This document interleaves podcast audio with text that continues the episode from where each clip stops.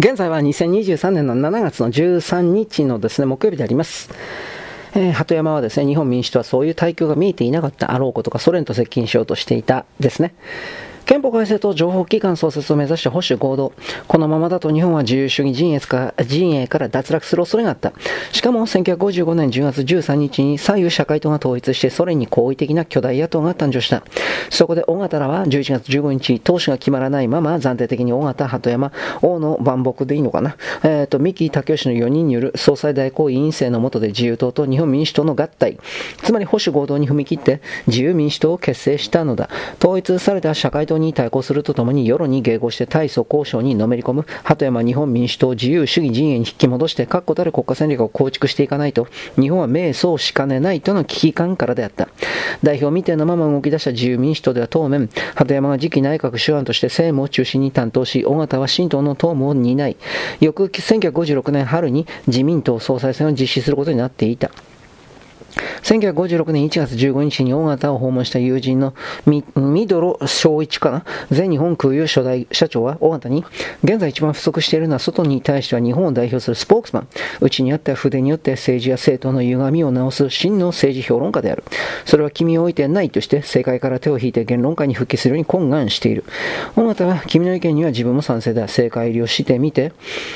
その衆上には醜い様には自分も驚いていると言ってまだあと2年はぜひやっていくと。おきたいことなのが、それが終われば引退して筆を取ると答えた。尾形が正解においてぜひやっておきたいことの一端は、三男宛ての書簡に現れている。僕は問題は、誰が総裁になるということよりも、保守は合同機会に日本の国際的立場をここで明瞭にせねばならぬ。日本の政局が安定すれば、米国との関係にももっと初、はっきりできると思うし、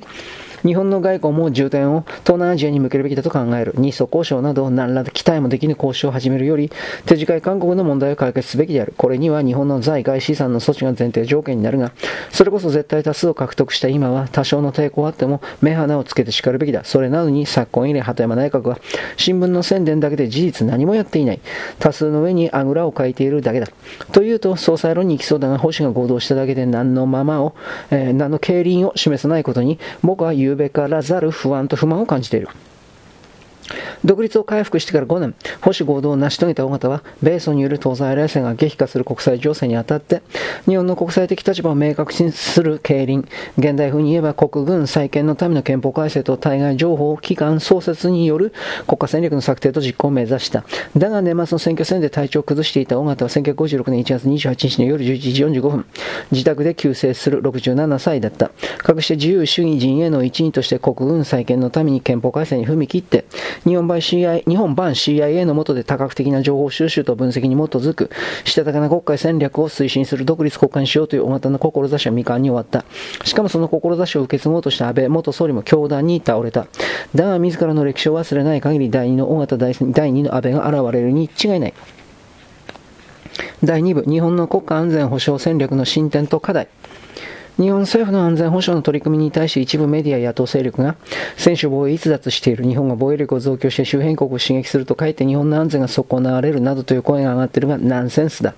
一方、自民公明両党は相手国内の軍事施設を攻撃する反撃能力の保有で合意し、2022年12月16日反撃能力の保持を盛り込んだ安保3文書閣議決定。この安保3文書に基づいて2023年から5年間で実に43兆円もの巨額な予算を使って我が国の防衛力を抜本的に強化することになった。しかも野党の日本維新の会、国民民主党も基本的にこの方向性に賛成したことは画期的であり、戦後の安全保障の一大転機となった。それではどのように防衛力が強化されていくのか、43兆円もの予算は何のために使われるのか、その目的と背景をポイントを絞って解説する。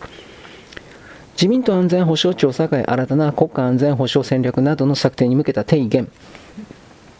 我が国として初めて策定された戦略。2022年12月16日、岸田文雄政権は国家安全保障戦略を含める安保3文書を閣議決定して、今後5年間の安全保障政策の方向性を明示した。国家安全保障戦略とは、どのような外交戦略の下ですなわちどういう国益を守るために誰を味方にして誰が中立で誰との戦いに備えるのか。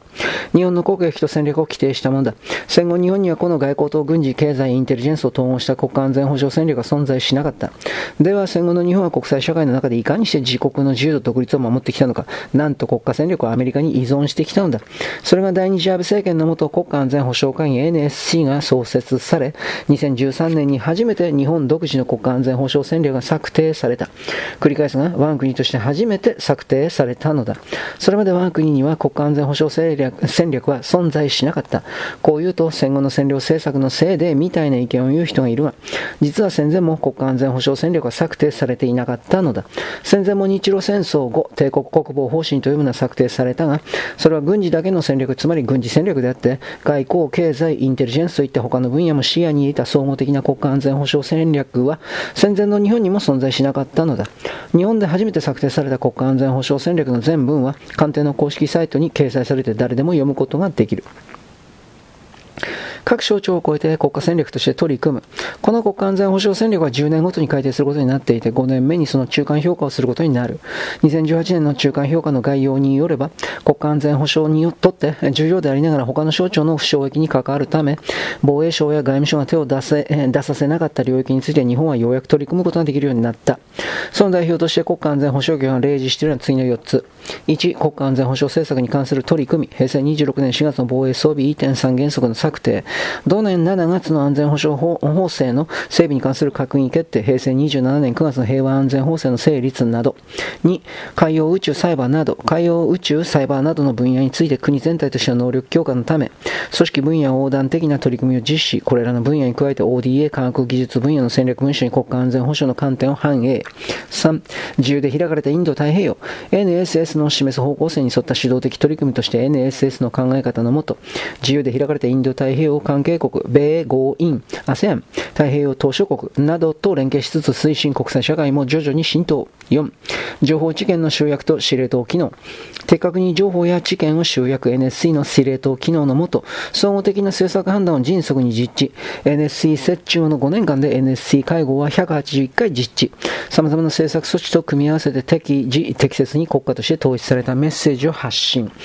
この4つはいずれも複数の省庁が関わる課題であって、省庁縦割りのこれまでの政府の仕組みでは取り組むことができなかった課題なのだ。はい、ここまで。よろしく。ごきげんよう。